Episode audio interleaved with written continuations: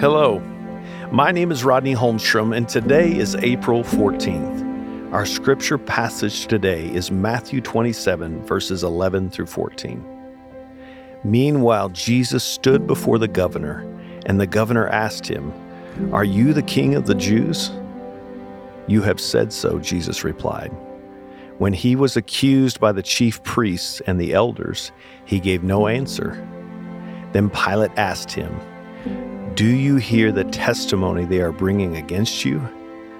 But Jesus made no reply, not even to a single charge, to the great amazement of the governor.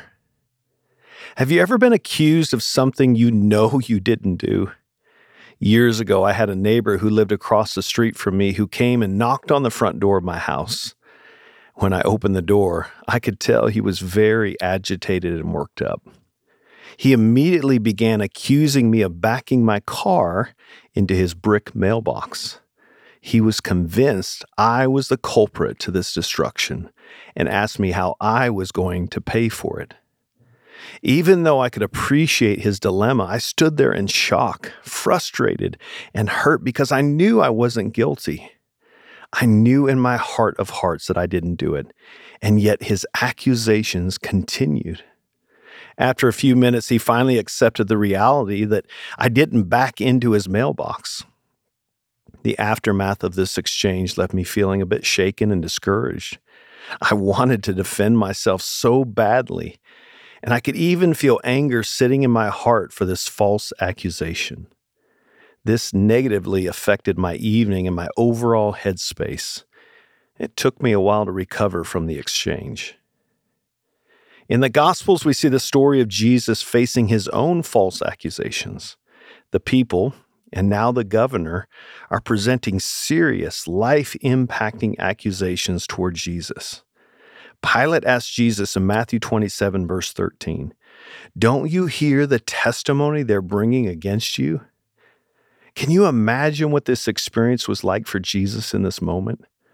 But Jesus' response was so telling. According to Matthew 27, verse 14, Jesus made no reply, not even to a single charge, to the great amazement of the governor. You can almost see in Jesus' heart his sense of peace in an inner dialogue that says, I know who I am and I know what I'm going to do, regardless of what your next step is.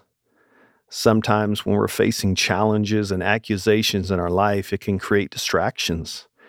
And these distractions can be hurtful and frustrating and can so easily take us off course mentally, emotionally, and spiritually. They can ultimately spin us into a negative cycle. Jesus, however, gives us a beautiful example to follow. He was secure in who he was and in his mission. So, as a result, we can be secure in who we are in Him and confident in His mission to which He has called us. Brothers and sisters, remember this. In this broken world, challenging, hurtful things are going to happen. But that doesn't change our identity as His beloved sons and daughters.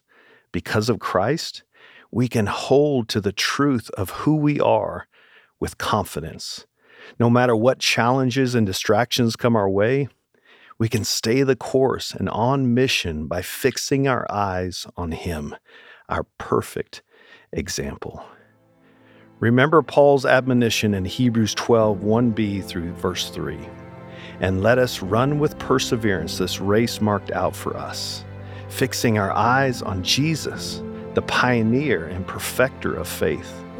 For the joy set before him, he endured the cross, scorning its shame, and sat down at the right hand of the throne of God. Consider him who endured such opposition from sinners, so that you will not grow weary and lose heart.